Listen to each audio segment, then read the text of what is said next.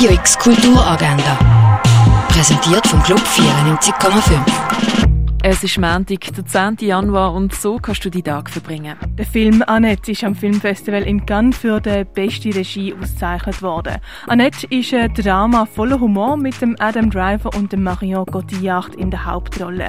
Warum der Film die beste Regie abgestaubt hat, das kannst du am 20 vor 6 und am halb 9 im Kultkino Kamera herausfinden. Die amerikanische Flötistin Camille Heutenger spielt im Gesprächskonzert, moderiert von Markus Weiss, Werk von unter anderem em Luciano Berio, Jean-Paul Holstein oder em Ken Ichiro Kobayashi. Hier mit dabei sein, das kannst du ab dem 8. im Gardinor. Ein Rätselrundgang voller Düfte und Gerüche kannst du in Augusta Raurica machen. Die Ausstellung Goya, die siehst du in der Fondation Baylor. Und deine eigenen Songs produzieren, das kannst du mit dem mobilen Tonstudio von Hit Producer.